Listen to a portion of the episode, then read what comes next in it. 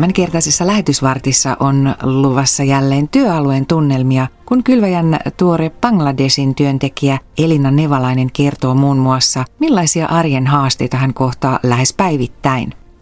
Ja haastattelun jälkeen opetusosiossa vuorossaan seurakuntatyön koordinaattori Katariina Leskelä aiheenaan Johannes Kastaja vankilassa. Minä olen Elina Tuohista Kokko. Lähetysyhdistys Kylväjä. Kylväjä.fi. Elina, olet Kylväjän uusi lähettisellä Bangladesissa, jonne saavuit vasta maaliskuun loppupuolella. Miten alun arki on siellä käynnistynyt? Hyvää kuuluu ja lämmintä on ja tällä hetkellä täällä Otsalampun valossa, koska meillä on sähkökatko. Nämä ovat aika lailla päivittäisiä, mutta yleensä sähköt on tullut kuitenkin suht nopeasti takaisin, että puolesta tunnista tuntiin. Yleensä nettikin toimii hyvin, niin mikäs tässä ollessa. Lämmintä on ja hiki virtaa, vaikka mitään ei tekisikään, istuisi vain paikallaan. Tällä hetkellä on yli 30 astetta. Olemista tänne helpotti todella paljon, että minä olin päässyt käymään täällä jo aikaisemmin marraskuussa matkalla tutustumassa silloin, kun täällä oli vielä kylvä ja edellinen työntekijä vielä paikalla. Tosiaan lentokenttä oli tuttu ja takan keskusta tai tämä oma kaupungin osa oli tuttua aluetta jo. Tiesin jo ruokakaupan ennen tänne tuloa muun muassa. Tänne on sulauduttu, sopeuduttu, Totta kai liikenne on hyvinkin eksoottista suomalaiselle pikkukaupungin kasvatille, koska liikennettä on paljon ja se vaikuttaa ulospäin varsin kaoottiselta. Täällä joutuu opettelemaan sitä kynnärpäiden käyttöä, että minä menen nyt. Eli se on juuri siinä, että miten silmä harjaantuu siihen, että oppii menemään tien yli, että oppii laskemaan sen, että nyt ehtii mennä. Ja mistä välistä puikkelehdit ja paikallisten kanssa voi aina mennä tien yli, jos heitä on lähettyvillä. He tietää paremmin kuin minä, missä vaiheessa kannattaa mennä. Se vesijohtovettä täällä oppii arvostamaan todella paljon, koska meilläkin se vesi tulee hanasta, mutta sitä ei voi juoda, vaan siihen pitää joko siihen hanaan itseensä liittää filtteri tai sitten on semmoinen erillinen laite, niin kuin meillä on. Eli tietyllä kannulla hanasta vettä ja sitten ajetaan se vesi filterin läpi ja vasta sitten voi juoda sitä vettä. Ja koska täällä on lämmin, niin sitä vettä tulee kulutettua varsin paljon päivän aikana, niin kyllä tämä veden puhdistusoperaatio vie aika paljon aikaa päivästä. Vaikka se onkin tehty yksinkertaiseksi, että se filtteri on ja siitä iloitsemme suunnattomasti. Minä asun kimppakämpässä kahden muun ulkomaalaisen naisen kanssa. Tämä on tosiaan sama asunto ja sama huone, missä tämä kylviä edellinen työntekijä oli, eli mä tulin niin kuin valmiille. Ja se oli myös etu, että tässä tämä toinen, joka asuu, niin hän on asunut täällä jo pidempään, eli hän tiesi paikat ja tavat ja käytänteet ja pystyy auttamaan myös kulttuurin kanssa, vaikka onkin ulkomaalainen. Suomessa en kimppakämpissä ole juurikaan asunut, niin täällä sitä oppii arvostamaan, että kyllä se on kiva, että seinän takana on joku. Ei ihan kuuntele kaikkia gekkojen risahduksia, ei saa niistä tehtyä mitään kauhutarinaa, eikä kehiteltyä sen enempää, kuin tietää, että joku, joku muukin on tässä samassa asunnossa. Ja tämä on vartioitu talo, eli meillä on vartijat tuolla portilla kaiken aikaa. Ja asuinalueena on turvallinen, kun on tämmöinen rikkaampien alue, niin sitten sekin vähentää niitä riskejä sitten. Ennen siirtymistä varsinaiseen työhösi olet alkuun siellä Bangladesissa kielikoulussa. Miltä tuo uuden kielen opiskelu maistuu? Kieli on bengali se on tosiaan maailman viidenneksi tai kuudenneksi puhutuin kieli, eli puhujia riittää. Tällä hetkellä olen kielikoulussa Dakassa ja läsnä olevana opiskelijana. Ja kielikoulu jatkuu sitten netin kautta, kun siirryn sitten sinne lämpösairaalan alueelle. Totta kai uuden kielen opiskelu vie voimia ja on haasteita, ja varsinkin kun tämä ympäristö on uusi ja sitä opeteltavaa ja mietittävää riittää ihan kaiken aikaa, että mitä voi tehdä, miten voi tehdä, miksi voi tehdä, toisaalta niitä mahdollisuuksia opetella sitä kieltä niin on myös paljon, ihan omalta ulkoovelta lähtien. Ja totta kai se kielen opiskelu on jatkuva projekti ja se jatkuu sen varsinaisen kielekoulun jälkeenkin, että oppii hallitsemaan bengalin. Nämä henkilöt, joiden kanssa asun, niin toinen on suomalainen ja toinen on australialainen. Eli kotikielenä käytämme englantia, ja koska me ollaan siinä bengalin opiskelussa niin eri vaiheissa, niin siitä ei ainakaan vielä ole meille yhteiseksi kotikieleksi. Kirjaimethan muuttuivat täysin, että ei, ei mennä meikäläisillä akkosilla ollenkaan. Äänteissä on paljon samaa, mutta sitten on myös useampi semmoinen ääne, mikä on suomalaisille vaikea. Että kyllä joutuu kieltä treenaamaan ihan tällaisena elimenäkin, eikä vain tällaisena language-sanana, että jumppaa suun lihaksistolle. Olet myöhemmin tosiaan menossa fysioterapeutiksi Lutheran Eety Medicinin Bangladesh eli tutumin lämpin sairaalan yhteyteen. Mitä kaikkea työsi tulee siellä sisältämään? Tulin toimimaan fysioterapeuttina siellä sairaalan kuntoutuskeskuksessa, eli se koostuu useammasta pienestä rakennuksesta, ja yksi niistä on kuntoutuskeskus, ja pääasiassa ne asiakkaat tulee olemaan lapsia ja heidän perheitään. Totta kai tärkeä osa sitä työtä on myös se, että pystyisin kouluttamaan paikallisia, että he pystyisivät sitten toimimaan niissä fysioterapeutin tehtävissä. Eli tuoda uusinta fysioterapeuttista tietoa Suomesta heille. Oletko ehtinyt jo tutustumaan uusiin ihmisiin siellä Bangladesissa? Tällä hetkellä minun tuttava piiri koostuu tästä kielikoulun väestä, ketkä on siellä töissä ja opiskelemassa, ja muista ulkomaalaisista, heidän paikallisista tutuistaan. Että semmoista omaa tuttava piiriä ei vielä hirveästi ole. Tutustuminen on hidasta, mutta tästä se lähtee. Näiden ulkomaalaisten kanssa on kokoonnuttu kerran viikossa joka toinen viikko sitten yhteen aina kirkon jälkeen pitämään raamattupiiriä. Joo, kyllähän se ulkomaalaisuus yhdistää ja jokainen joutuu käymään ne kulttuurisokit ja tulokivut sitten, niin totta kai se auttaa, että siinä on muita, ketkä on tullut myös muukalaisina maahan ja, ja he ovat kauemmin täällä monet heistä, niin he, kyllä he sitten osaa auttaa ja tietää, miltä se tuntuu ja tukea. Elina, mikä sai sinut lähtemään töihin Bangladesiin? Minä on ollut kristitty jo lapsesta asti. Kyllähän sitä mietti, että jospa minäkin joskus pääsisin lähtemään, mutta se ei nyt ihan tapahtunut hetkessä eikä toisessakaan että meni aikaa ja totta kai piti kouluttautua myös ammattiin, koska ennen lähtöä niin vaatimus on se, että pitää olla kaksi vuotta työelämässä. Sitten tuli se vaihe, että Jumala sulki ovia Suomessa ja siinä vaiheessa päätin hakeutua sitten maailmalle.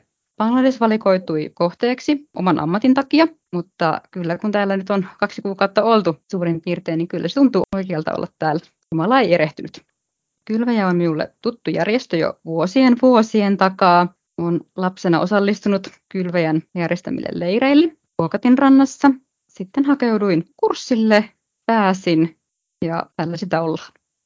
Joo, kyllähän siinä kun sitten Bangladesh lopulta päätettiin tulevaksi työalueeksi, niin kyllähän se kuulosti aika hurjalle, että toiselle puolen maailmaa. Minä, joka en ole käynyt Kreikkaa kauempana koskaan, että aloitettiin sitten maratonista suoraan tämä operaatio, tämä työrupeama. Ja niin, että kyllähän se on kaukana Suomesta, hyvin erilainen maa, hyvin erilainen kulttuuri. Bangladesin valtauskonto on islam ja vain 0,3 prosenttia maan väestöstä on kristittyjä. Elina, mitä ajattelet, millä tavoin siellä voisi pitää evankeliumia esillä? Se minun työpaikka, lämpösairaala, niin se on avoimesti kristillinen. Kaikki, ketkä niistä porteista sisään tulee, niin tietää, että se on kristittyjen ylläpitämä sairaala. Ja oikeastaan se paras keino on ystävyyssuhteiden kautta, eli kun tutustuu ihmisiin ja he alkavat kysellä, että miksi sinä olet täällä, mitä sinä teet, kuka sinä olet, niin siitä tarjoutuu se tilaisuus puhua. Minuahan pidetään kristittynä automaattisesti, koska minä olen länsimaalainen ihminen. Teoriassa uskonnonvapaus, mutta matalaa profiilia kannattaa pitää, ettei sitten niin. tule sotuttaneeksi jotakin, jotakin paikallista vaikka, että, että se ei ole kyse pelkästään minusta, vaan kyse on myös muista. Elina, millaisin mietteen suuntaat kohti uusia haasteita siellä Bangladesissa? Innostuneena ja Herran haltuun. Hyvillä mielin. Totta kai tässä on monia uusia alkuja, että ensin muutin tänne Dakaan ja kohta muutan sinne maaseudulle lämpösairaalaan, että siellä joutuu taas opettelemaan arkensa uudestaan. Mutta hyvillä mielin täällä ollaan ja Herraan luottaen, että mitään ei tapahdu sallimatta. Ja on ihanaa, että on, on ihmisiä ympärillä täällä ja sitten siellä kotimaassa, että keiltä saa sitten tukea ja turvaa niinä hetkinä, kun pelottaa ja hirvittää ja ahdistaa. Yksin tätä ei tehdä todellakaan. Näin kylväjän uusi Bangladesin työntekijä Elina Nevalainen. Tilan lähetin kirjan, niin saat tuoreita kuulumisia suoraan sähköpostiisi. Lisätietoa löydät osoitteesta kylvaja.fi.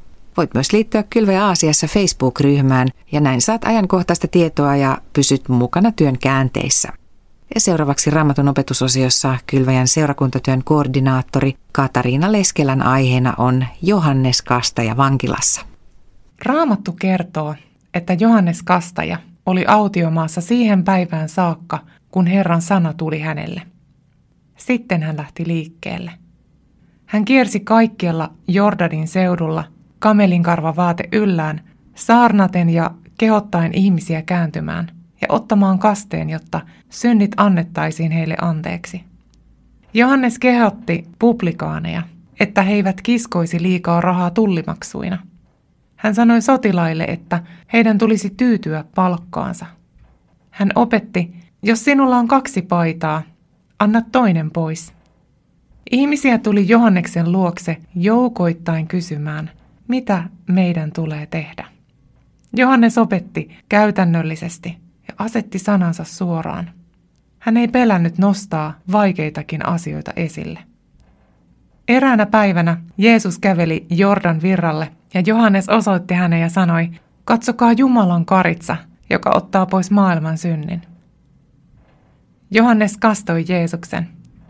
Kun Johannes nuhteli, neljännes ruhtinas Herodesta siitä, että tämä eli veljensä Filippoksen vaimon Herodiaan kanssa, Johannes joutui vankilaan. Samaan aikaan Jeesus aloitti julkisen työnsä, mutta Johannes oli vankilassa kahleissa telkien takana. Johanneksen tuntemuksista vankilassa saamme aavistuksen siinä, kun Johannes lähetti opetuslapsensa Jeesuksen luokse. Johannes halusi varmistaa Jeesukselta, oletko sinä se, jonka oli määrä tulla, vai pitääkö meidän odottaa jotakuta muuta? Oletko sinä ollut tuollaisessa tilanteessa? Otko sinä ollut sellaisessa pimennossa, vaikeudessa, että olet kysynyt Jeesukselta, oletko sinä se, vai pitääkö minun odottaa jotakuta muuta? Johannes, joka oli lapsesta asti tuntenut Jeesuksen, oli ahdingossa. Jeesus, oletko sinä oikeasti se? Jeesus vastasi lainaten Jesajan kirjaa. Sokeat saavat näkönsä ja rammat kävelevät. Ja tämän perään hän lisäsi, autua se, joka ei minua torju. Johannes sai oman kipeän tilanteensa keskellen sanan Jeesukselta. Ennustukset käyvät toteen. Jeesus on se kirjoituksissa luvattu Messias, vapahtaja, pelastaja. Mutta lisäksi Jeesus sanoi, autua se, joka ei minua torju. Jeesus sanoo meillekin, älä torju minua, vaikka unelmasi eivät toteutuneet. Älä torju minua, vaikka sinulta on viety se, mitä rakensit. Älä torju minua, vaikka sinulta on viety miltei kaikki. Johannekselta oli viety miltei kaikki. Autuas tarkoittaa iki onnellista – yliluonnollisella tavalla onnellista. Iki onnellinen on se, joka ei torju Jeesusta. Kun sinulla ei ole mitään, sinulla on kuitenkin Jeesus. Hän on lupauksensa mukaan sinun kanssasi ja vierelläsi joka hetki. Hän on se, jonka oli määrä tulla. Meidän ei tarvitse odottaa ketään muuta. Näin Katarina Leskelä. Uusi Kylväjä-lehti on ilmestynyt ja tämän tuoreen lehden voit tilata maksutta osoitteesta kylvaja.fi. Ja nyt lähetysvartin päätteeksi vietetään vielä yhteinen rukoushetki Elina Nevalaisen kanssa. Pyhä Jumala, kiitos, että olet varjellut alkutaivaltani tässä maassa. Kiitos ihmisistä, joita olet lähettänyt avukseni ja tuekseni. Tuo metesi Bangladesin. Siunaa tätä maata ja tätä kansaa. Anna viisautta toimia ja elää täällä sinun valonasi. Rohkaise, kun täytyy toimia, mutta estä, kun on tapahtumassa typeryyksiä. Anna kykyä ja jaksamista kielen ja kulttuurin opiskeluun. Kiitos, että kestät kaiken sen kiukuttelun ja jupinan, jota minulta kuulet. Siunaa lämpösairaalan toimintaa ja työntekijöitä. Siunaa kylväjän työntekijöitä. Anna voimia esimiehelleni Janne Aitalle, kun hän johtaa työtäni Suomesta käsin. Siunaa lähettäjiäni ja työni tukijoita. Sinun käsisi jätämme itsemme ja toisemme. Herramme Jeesuksen Kristuksen nimessä. Aamen.